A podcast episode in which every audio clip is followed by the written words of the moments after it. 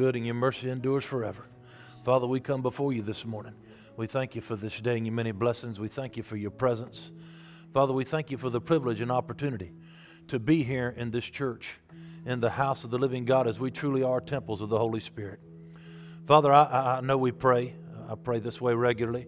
We prayed this way in our pre service prayer this morning.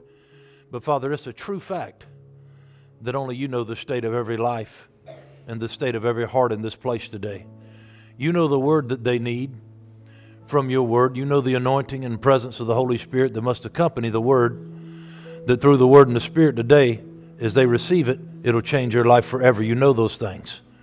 I don't apart from you, but I'm not apart from you. As the pastor of this local assembly, our heart's desire and goal is for people to come to see Jesus and to know him. He's the way, the truth, and the life. Now, Father, this morning, I'm going to step out and obey you. We're going to do something different this morning at your instruction and minister to two groups of people at your instruction from your word and then ministering to them by your spirit if they'll allow. You know the state of their heart and life, and I thank you now as I yield to you. I'll be led and guided to deliver not just a message, but a message fresh off the press from heaven from you backed up by the Word of God, delivered to the hearts and minds of these people. And again, we depend upon the Spirit of God, the Holy Spirit. He's our guide. Holy Spirit, just guide us, lead us, and direct us as to what to say, when to say, and how to say. And through the Word and the Spirit, as we obey you today, I believe just as I have. The people in this place have come expecting to receive something from you. And as they open their hearts and minds and receive this Word by the Spirit of God, take it and apply it, their lives will be changed, challenged, and altered forever, never to be the same again. But above all else, everything that's said and done will give you the glory, honor, and praise you so deserve. We thank you for it now in Jesus' name. Amen and amen. You can be seated, in my understanding because of construction is the children will be in here, not the babies, but the children will be in here with us this morning. God is with us. I want you to go to Romans chapter 8. I have continually been preparing and, as you know, ministering at the Lord's instruction because of the times and seasons to prepare us. We're not money minded, we're God minded. But God's plan for your prosperity is what we've been ministering on, and He's told us in 3 John 2 Beloved, I wish above all things that you prosper and be in health, even as thy soul prospers. Your soul prospers as your mind. Your way of thinking has got to be changed, and your mind renewed with the Word so you can prosper as God wants you to. And that's what we've been ministering. But it's not what we're going to minister this morning. We'll endeavor to jump back on it next week. But the Lord, it's just the way that I, I pray and seek God. This isn't about me. It's not about uh, building a church in, in the sense of building a building. It's about doing what God wants us to do. You know, people are hurting, people are lost, people are broken, and there's only one true healer. His name is Jesus. But I want to I make a statement because it's what the Lord's impressed upon my spirit, and I'm going to talk to you from the Word a little bit because I know I'm in the right place because I, I, I, I can hear God. You can too if you listen to Him. There's no such thing as a hopeless person.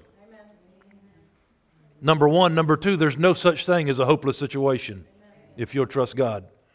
Now, now, you can sit here when I say that and start thinking about all kinds of people and situations and different ones that failed. No, I'm talking to you, your situation. You can't control other people. I'm talking about you trusting God. There's no such thing as a person that is hopeless. And there's no such thing as a situation that is hopeless. You say, You don't know what it looks like today. The Lord told me to tell you, and I'm going to back it up in the Word God can turn it around yes, if you trust Him. Amen. I said, God can turn it around. He can turn your life around.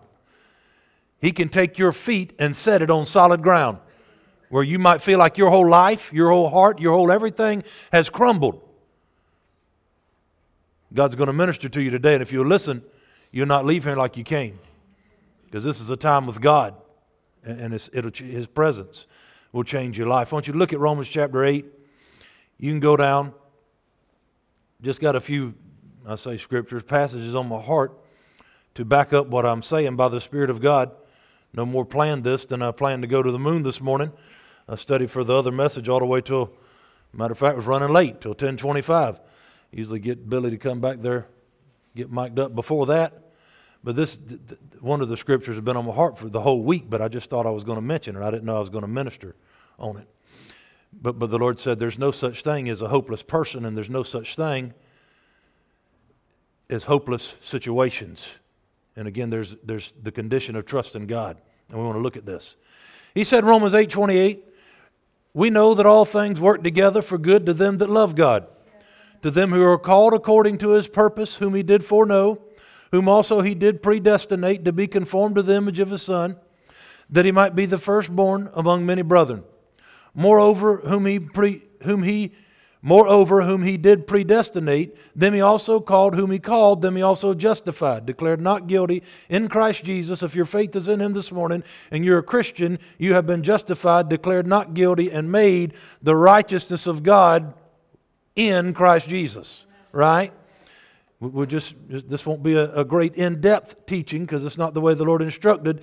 But a reality of it is, is many people feel worthless, not valuable, unworthy, and all sorts of things for the simple reason is their focus is wrong. In and of myself, I am nothing.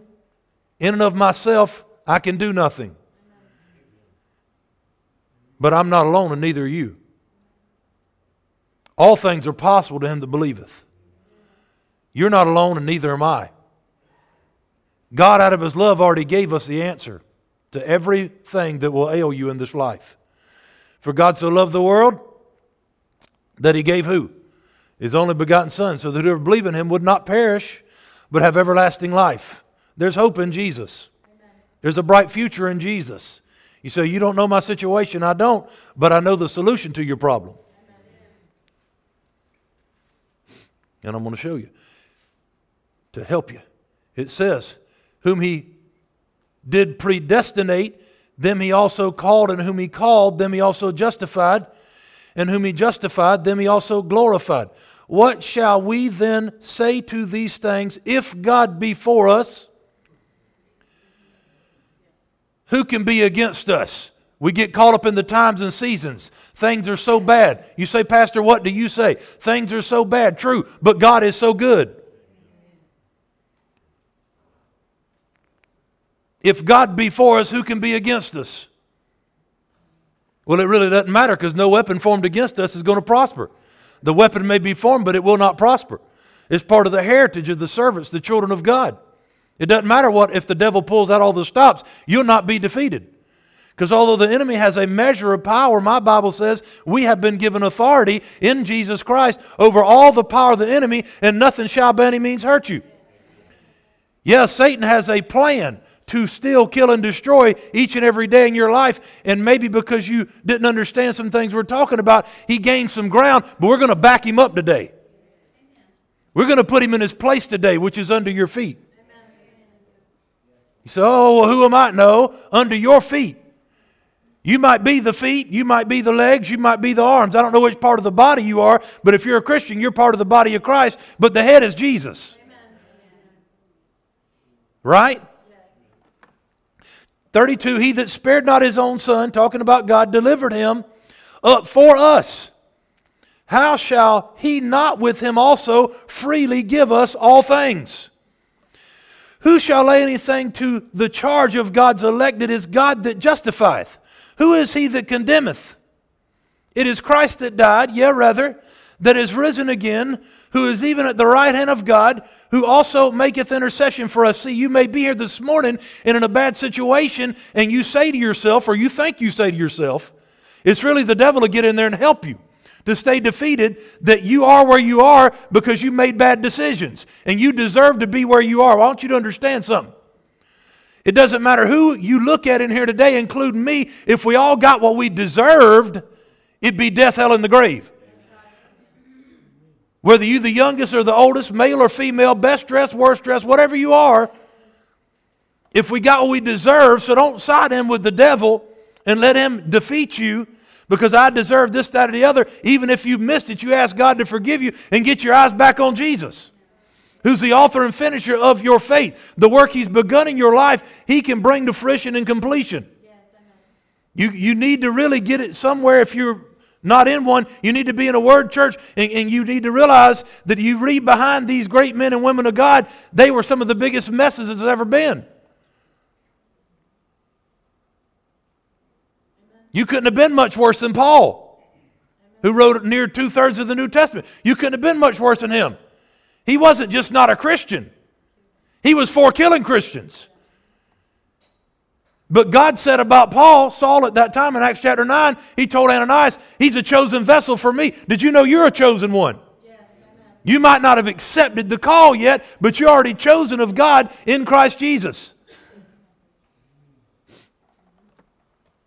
God's trying to raise some of you up, all of us up in a measure, but the devil's pushed some of you down. How God anointed Jesus of Nazareth, Acts 10:38 says. Anointed Jesus of Nazareth, who went about doing what? Doing good. That's what the church is supposed to be doing, what Jesus did and is still doing through the church. He went about doing good and healing all that were oppressed of the devil. That word oppressed means to treat harshly. It means to bring down. Satan wants to bring you down, but Jesus wants to bring you up and has made a way in and through himself.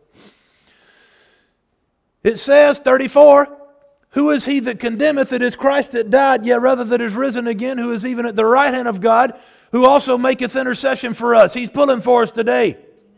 Who shall separate us from the love of Christ?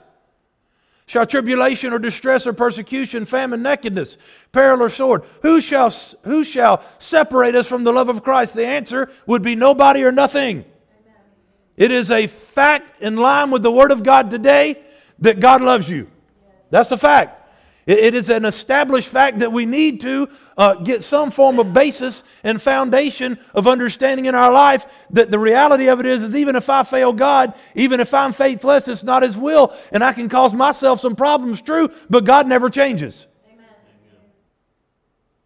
Some people's God changes all the time with circumstances and situations, but our God never changes. Our Jesus never changes. The Bible says He's the same yesterday, today, and forever. You say, Well, I messed up. Well, God hasn't, and He still take you back. Amen. Right? Open arms, just like the prodigal son's father. Says, as it is written, For thy sake we are killed all the day long, we are counted as sheep for the slaughter. Nay, in all these things we are more than conquerors through him that loved us. And I don't have time to teach on this right now because I got to go to something else. But he said, For thy sake, we're killed all the day long. We're accounted as sheep for the slaughter. And one little teeny principle I want you to see today is in line with the word. What does Galatians 2.20 say? I'm crucified with Christ. I'm crucified, nevertheless I live. Yet not I, but now Christ liveth in me. The life which I now live in the flesh, I live by faith in the Son of God who loved me and gave himself for me. So, dead but alive. So, how can you be dead but alive? I'm no longer living my life. You know, you hear stuff out in the world, my best life now. That's not the best life. The best life is when you say, God, I've, I've, I've tried to do this thing. I've tried to make this right and fix this and do this, that, and the other. I tell people all the time, I was raised, just keep at it. Just keep at it. Keep at it. Stay faithful. Just, you know, what do they say about on the porch when it gets hot in the kitchen? What, what, what's the old saying they say? I think I put two of them together. I just seeing if y'all's paying attention. Yeah, get out the kitchen, whatever it is. That's the wrong one, so obviously I'm not perfect. I hadn't arrived yet. Yeah. but just try harder and just keep at it. Well, if you're doing it the wrong way or got the wrong plan, you don't need to try harder. I tell people all the time the greatest thing that you'll learn to do in your walk with God is to give up, it's to surrender, realizing that it's not me, but Christ that liveth in me. I can try to do some things in and of my own strength, even accomplishing the will of God and plan of God, have good intentions, try to make things right that I know need to be made right, fix the wrongs that are wrong, and all these things. I can keep trying to do it and only make a mess. We've all done that. But when I talk about and we talk about and Jesus talks about surrendering, we're not giving up and quitting. We are surrendering our own ability, our own strength, our own will, just like Jesus did in the garden. Jesus accomplished the perfect will of God for you and me, for the whole world. he said in the garden, Not my will. I read a commentary and this really made a mark with me one time. He said he was in the garden, sweating drops of blood because the next step in his life was to die for you and me on the cross. That was his next step. And, believe it or not, even though Jesus was Jesus and still is Jesus, if you go to Philippians 2 and start in verse 1 there, we'll see that, that he stripped himself of his divinity and he walked this earth as a man like you and me, anointed the Holy Ghost. So he would have felt the same things that you would have felt. If you was going to be crucified this evening on a cross, Jesus would have felt like you and vice versa. And he was sitting there sweating drops of blood, and maybe like you would feel today, have other people that really don't get it, what you're dealing with or facing. Think about Jesus. He'd already told the disciples several times, and what were they doing? He's entered into his most serious time and serious hour in his life, earthly walk. And what's the disciples doing? He told them to watch and pray, and they went to sleep. You say, well, other people around me, my family and friends, stuff, they just don't get it. They might not, but Jesus does. Amen? But what I was saying about what I had studied before, they said Jesus died on the cross, and it's true. 100% true. Of course it is. But they made the statement, which I agree with, before he ever died on the cross, he died in the garden in the sense of he totally emptied himself of self, surrendered himself to God. Surrendered himself to, to God. Is, is the plan of redemption great? Is it awesome? Nobody in creation could come up with the plan of redemption but God. Nobody could make a way for you and I to be saved and be children of God but God. Nobody. So, this thing that was accomplished, Jesus in the garden, he surrendered all. Not my will, not what I want, not what I desire. He surrendered all, and he, we could say, in a sense, not physically, obviously, but that he died maybe to self in the garden and surrendered completely to the will, plan, and purpose of God. You say, I've been trying and trying and trying and to fix this and to make this right. Today is the day is for you to surrender and let God be God in your life. Let Him do what you can't do. You know, the Bible says the battle is not ours, but the Lord's. You say, well, then what do I do? Just what He tells you. If He doesn't tell you to do anything specifically, you just trust Him. Because He can do what you can't do. He can make right in one day what you couldn't make right in 10 years if you'll trust Him. And again, we know from personal experience. But the Word is true. In all these things we're more than conquerors. 38, I'm persuaded that neither life, excuse me, neither death nor life, angels, principalities, powers, nor things present, nor things to come, nor height, depth, nor any other creature shall be able to separate us from the love of God which is in Christ Jesus our Lord. Now go to Matthew 14. Nothing is going to separate us from the love of God. Nothing. You believe the Bible? You believe the word's true? Now I'm going right back to the same passage I read a while ago, but I want to say something different. Matthew 14, 13. Jesus was at a hard place in his life. John the Baptist, who was the front runner or forerunner of Jesus' ministry. You remember Elizabeth was pregnant with, with John at the same time that Mary was pregnant with Jesus. And John has just been beheaded, killed. And this is how Jesus responded. And there are people today, you're in a hard place in life. And I don't know it because you told me. I know it because I spend my days every single day praying and seeking God and saying, Lord, what would you have me to say? I'm doing right now what I'm instructing you to do. So I know how it works. I come out here to minister. And I don't want this to be another church service, another day that you come to church, whether you're a visitor, whether you come here every week or every service. I know that if I come out here and just preach a cute little message, it might be a hit or miss, but if I pray and see God and I say, God, I know that I don't know what they're dealing with, I don't know what they're facing, I don't know where they come from, I don't know their background, I don't know what kind of abuses they've been through, I don't know who may be in my church service this morning that has been molested, I don't know all these things. But you know the brokenhearted. You know the word they need. You know the presence that needs to be there to minister to and heal your people that you love. I surrender to you my heart and my mouth. And as I stand and speak, you said in your word that you would give me the words to speak. So as I stand and speak and open my mouth, out of my heart that's yielded to God comes His words to minister to you right where you are. But surrenders first. Realizing I can't comes before me being able to do anything. All things are possible, not to him that tries the hardest, not to him that tries to fix everything and make it right. All things are possible, the Bible says, to who? Him that believeth there's no hopeless person and there's no hopeless situation. Matthew 14, when Jesus heard of it, about John the Baptist's murder, he departed thence by ship into a desert place apart. And when the people had heard thereof, they followed him on foot out of the cities. Jesus went forth and saw a great multitude and was moved with compassion toward them, and he healed their sick. He healed them. Why? Because he loved them. And he was moved with compassion. Do you know that Jesus still loves people today? He still loves you. Listen, don't let this world harden you, Christians. Don't let it harden you what's going on outside. You got to stay in the presence of God. There's still a harvest to be got.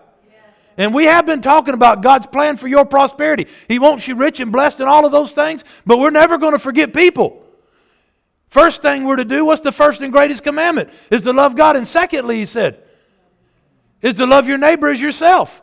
We as Christians have received of God's love, and we're to be vessels of his love. The Bible says we're, we're ambassadors in 2 Corinthians 5. We're ambassadors for Christ. What's an ambassador? I'm his representative, and so are you. People say today, just do you. I say, just do Jesus. Be who he's called you to be, and you'll make a difference. And when it was evening, his disciples came to him saying, This is a desert place and the time is now past, sending the multitude away. Send the multitude away that they may go into the villages and buy themselves victuals. Jesus will never send you away. Even if some of his disciples, like here, would send you away for whatever reason, Jesus would not send you away. Even Judas, who betrayed him, Jesus didn't send him away, just let him go. He said, What you going to do? Go do it quickly. You can go your way if you want to, but Jesus has not and will not send you away. And there's somebody or bodies here this morning that you feel absolutely worthless. But there was enough worth in you, God saw it, that if you was the only one in the earth, He'd still sent His only Son to die so that you could live and be one of His children. You are not worthless. You are not hopeless. That's not true.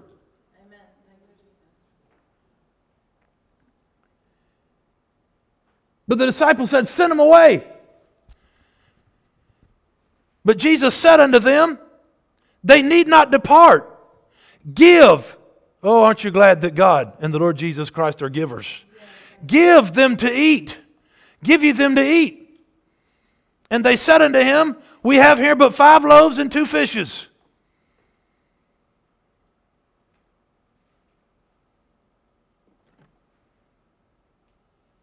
Thousands of people. A need. We need to feed them. And we have five loaves and two fishes.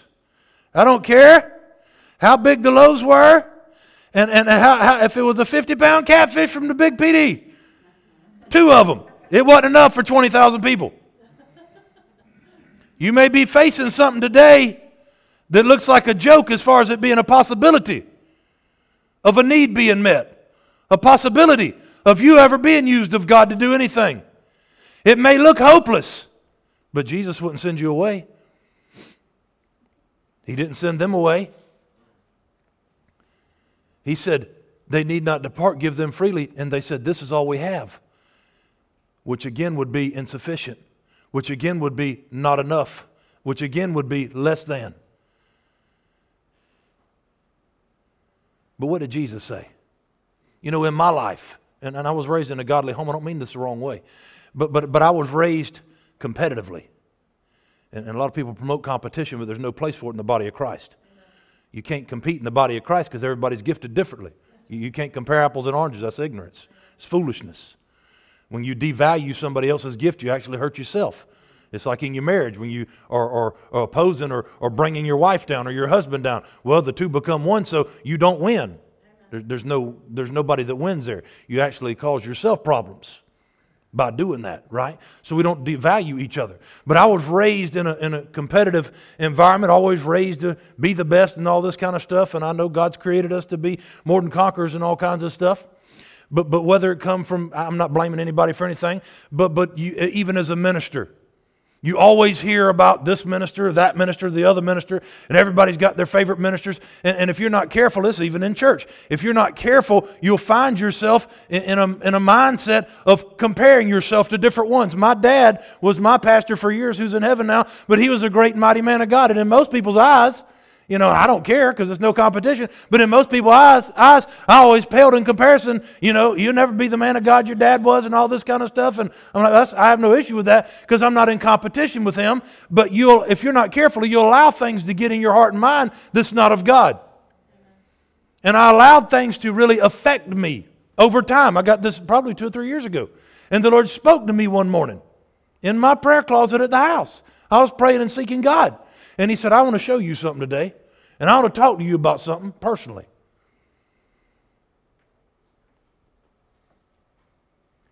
And he asked me this question.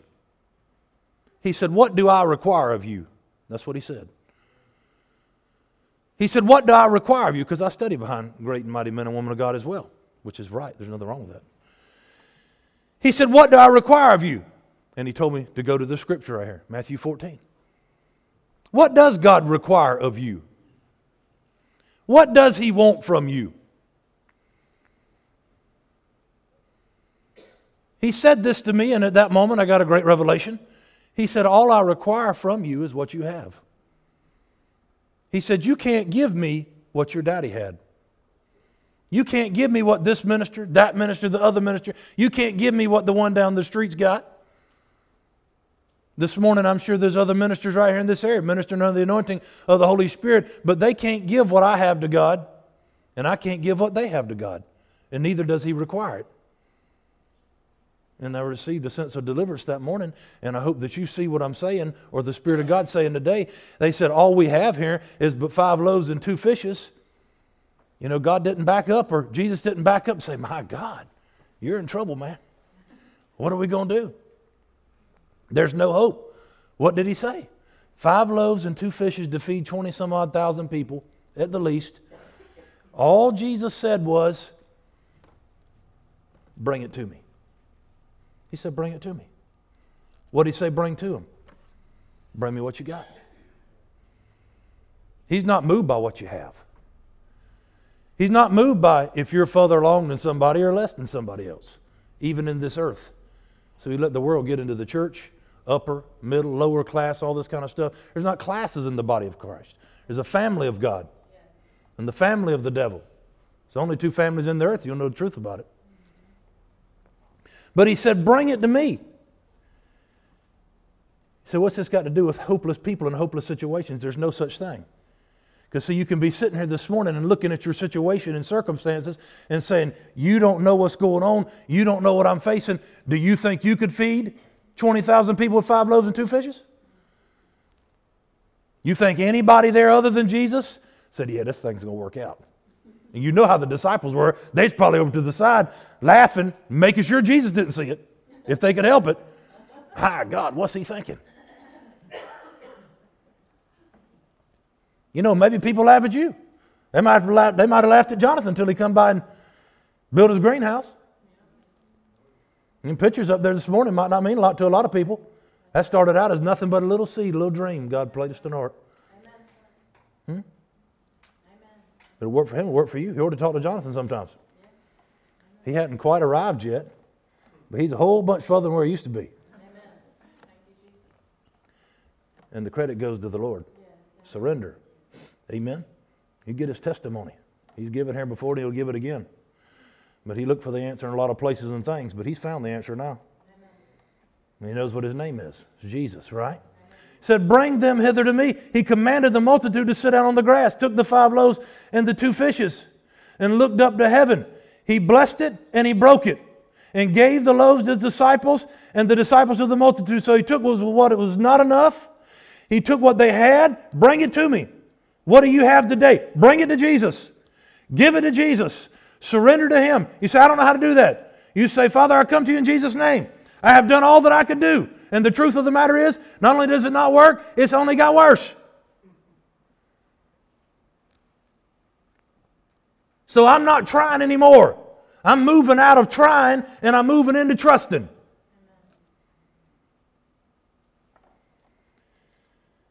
And then how little or insufficient what you have is, even in reality, when given to God, it says He blessed it and He break it.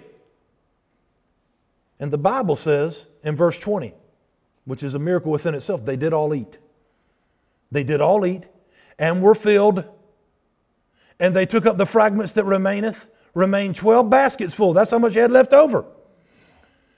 And they that had eaten were about 5,000 men, beside women and children. But what did they have to do with this situation? What did the disciples have to do? That this was impossible. There was no way this could be done. All they had to do, give Jesus what they had. John 11. Because this is definitely for somebody today. This is the passage that I had in my heart since, I think, Wednesday. You say, My situation is hopeless. It's already been uh, stamped, denied, and, and it has not worked out. God said to tell you this morning that is wrong and that is incorrect. It can be changed. I said it can be changed. It can be said there is no way, but Jesus said there is a way. You can trust Him, even laws can be changed if necessary. We go back and Daniel and see that. We got John 11, verse 1 a certain man was sick named Lazarus of Bethany, the town of Mary and her sister, in the town of Mary and her sister Martha. And it was that Mary which anointed the Lord with ointment, wiped his feet with her hair, whose brother Lazarus was sick. Therefore his sister sent unto him, saying, Lord, behold, him whom thou lovest is sick. When Jesus heard it, he said, This sickness is not unto death, but for the glory of God. Now, if he's going to stay dead, that wouldn't have glorified God not from sickness, anyways, that the Son of God might be glorified thereby. Jesus loved Martha and her sister and Lazarus. He loved all of them, he loves all of us. When he had heard, therefore, that he was sick, he abode two days still in the same place where he was.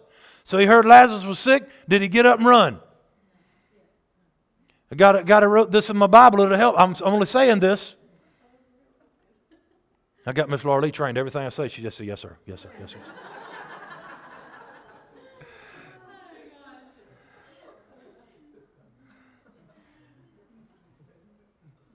Y'all know I joke too, right? Yeah. Faith doesn't panic. You'd be tempted to panic sometimes. Jesus stayed two more days. Jesus operated in the gifts of the Bible says, John 3 34, he had the Spirit without measure. He operated in the gifts of the Spirit. Not, not tongues and interpretation because it wasn't the dispensation of the Holy Spirit already uh, or yet. But at the same time, he knew, but he still, he still waited two days. Right? We working to a point. This is the last passage I'm going to read you this morning. he said, After that, saith his disciples, Let us go unto Judea. Again, his disciples said unto him, Master, the Jews of late sought to stone thee, and goest thou thither again? And we wouldn't say thou and thither and all this kind of stuff, but they saying, Are you crazy? They already want to kill us. Right?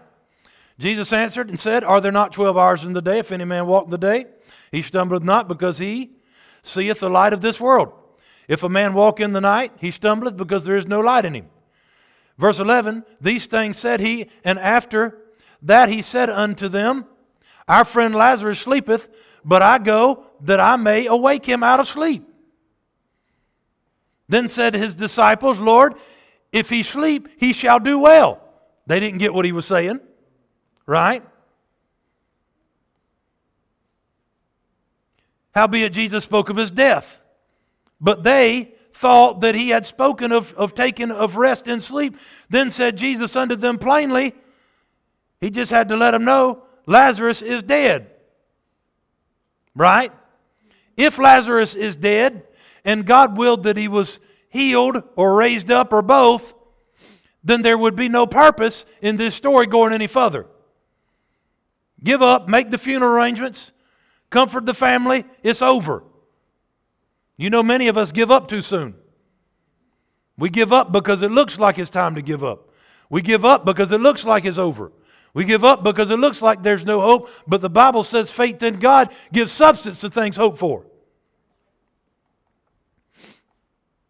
He said in 15, I am glad for your sakes that I was not there, to the intent that you may what? Believe. Nevertheless, nevertheless let us go unto him. Then said Thomas, which is called Didymus, unto his fellow disciples, Let us go also that we may die with him. They're going to kill us on the way. Verse 17 Then when Jesus came, he found that he had lain in the grave four days already. Lazarus is dead, and he's been dead four days.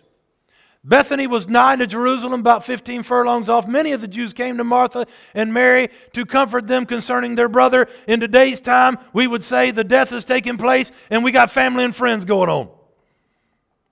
Some of you may have some situations in your life where you feel like it's family and friends time because you might have believed, but it's over. It didn't work out. You hear Christians say sometimes, Well, I thought I believed God. When'd you quit?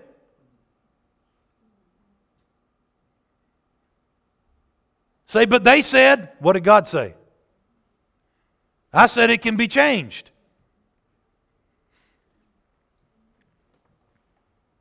More importantly, God said it can be changed if we'll believe Him.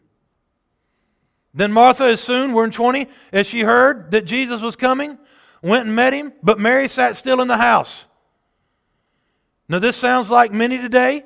This is to help you and encourage you, not to hurt you, but I'm encouraging you not to give up for those that feel like you're in hopeless situations and circumstances. Trust God. Then said Martha unto Jesus, Lord, if you had been here, my brother had not died. It'll be like today. We say, I believe God can, but for whatever reason, he didn't believe God could. There's a reason for everything, is what people say, right? But I know that even now, whatsoever thou wilt ask of God, will he give it to thee. Jesus saith unto her, Thy brother shall rise again. And he's dead. Martha said, I know that he shall rise again in the resurrection of the last day. This is where we got the name of this church, the Lord said. This was our text scripture. Jesus said unto her, So if you're messed up and in a hopeless situation, you're in the right church. He said, Jesus said, I am the resurrection and the life. He that believeth in me, though he were dead, yet shall he live. Some of you, as you turn your faith and expectancy back on today, you're going to see these hopeless situations turned around. Whosoever liveth and believeth in me shall never die. Do you believe this? He said. She said, Yeah, Lord, I believe that thou art the Christ, the Son of God, which had come into the world. Go on down to verse 32. Then, when Mary was come where Jesus was and saw him, she fell down at his feet, saying, Lord, again, if you had been here, my brother had not died. When Jesus therefore saw her weeping, and the Jews also weeping, which came with her, he groaned in the spirit and was troubled. Jesus said, Where have you laid him? They said unto him, Lord, come and see. Jesus wept. Shortest scripture in the Bible. 36 Then said the Jews, Behold, how he loved him. Some of them said, Could not this man which opened the eyes of the blind have caused that even this man should not have died? Jesus, therefore, again groaning in himself, cometh to the grave. It was a cave, and a stone lay upon it. He said, Take away the stone. Martha, the sister of him that was dead, saith unto him, Did she love Jesus? Yeah. Did she love Lazarus? Yeah. Would we say from the Bible account she's in faith at this point? No. Why? Because she's looking at what is. She's looking at circumstances. She's looking at situations. She's looking at maybe even facts that are presently in existence. She said this to him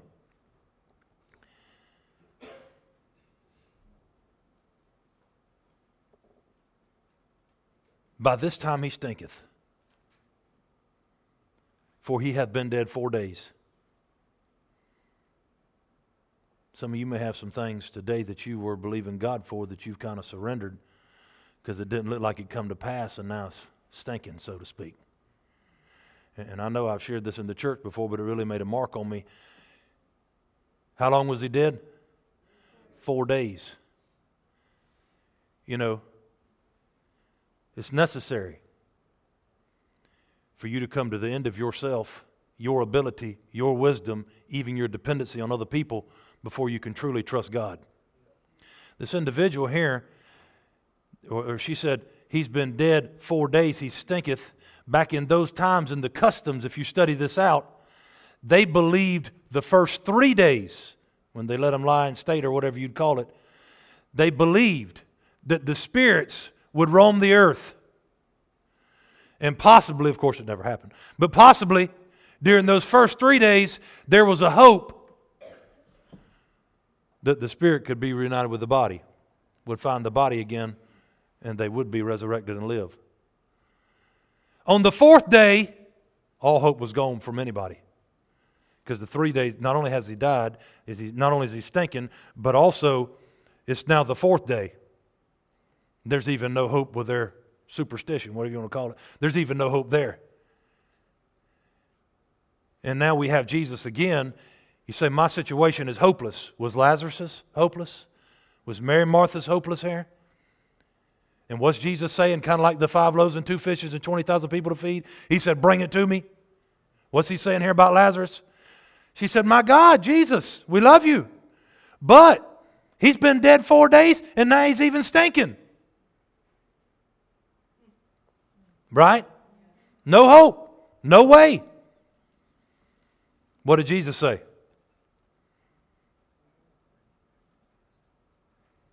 Take away the stone. Jesus saith unto her, Said I not unto you, unto thee, if you would believe, you would see the glory of God. They took away the stone from the place where the dead was raised, was laid, excuse me, and Jesus lifted up his eyes and said, Father, I thank thee that thou hast heard me. I knew that thou hearest me always, but because of the people which stand by, I said it, that they may believe that thou hast sent me. And when he had thus spoken, he cried with a loud voice. He spoke the answer. Don't call it like it is. Say what you want to see, right? You'll have what you say. Mark 11 23 says, Speak the word only. Lazarus come forth, and he that was dead came forth. What's your dead situation today? What's your hopeless situation today? He that was dead came forth bound hand and foot with grave clothes. His face was bound with a napkin. Jesus saith unto him, Loose him and let him go. And what happened? He was raised from the dead. But Jesus said in verse 40 of John 11, He said, Said, not, said I not unto thee that if thou would believe, you'd see the glory of God. He said, If you'll only believe, you'll see the glory of God. Hopeless? No way. This situation, these circumstances dictate that it's over. And Jesus said, Where have you laid him? Maybe today you're here. Yo, somebody come play for me. You're here. And whether it be, he said two things when I standing on the front row. He said there were people that felt hopeless, not worthy, no way. He wanted you to know today there is a way, there is a hope, and His name is Jesus. Don't try harder. Surrender to Him and trust Him, and He'll make you what you could never be in and of yourself. But number two, there's no hopeless situations and circumstances. Stand to your feet. Because I'm going to give this altar call in a minute, and I really don't care which one you come for because I'm just going to listen to the Spirit of God anyways. But there's people in here that you have been facing seemingly impossible odds to the degree that some of you kind of have just said, well, it's over. If it was over, there was no need for the Holy Spirit to have me to minister this message today. But just like with Lazarus, he's been dead four days and now stinking. Jesus said, if you'll believe, you'll see the glory of God. So today, if that's you, whether it's you, whether it's your family, however it is, I want you to, God wants you to renew your faith in Him. To realize maybe you shouldn't have turned it loose when you did, and you're going to say, Yes, God, today I don't care if it's been four days. I don't care how bad it looks. I don't care how bad it smells. I don't care how bad it is. It's not bigger than my God. And today, I'm going to put my faith and trust in you, and this hopeless situation will be turned around. Matter of fact, I guess that'll be the title of the message today, because that's what he said at the beginning that you need to leave here with this today. God can turn it around. God can turn it around. So if you today, as a person or with your decisions, you say, Yes, that's me. I want to renew my faith, and I want you to pray with me to do so. Come line up here at the altar. Thank you, Lord Jesus. Don't hesitate, it's more than one person. You're not hopeless, and neither is the situation. Thank you, Lord Jesus.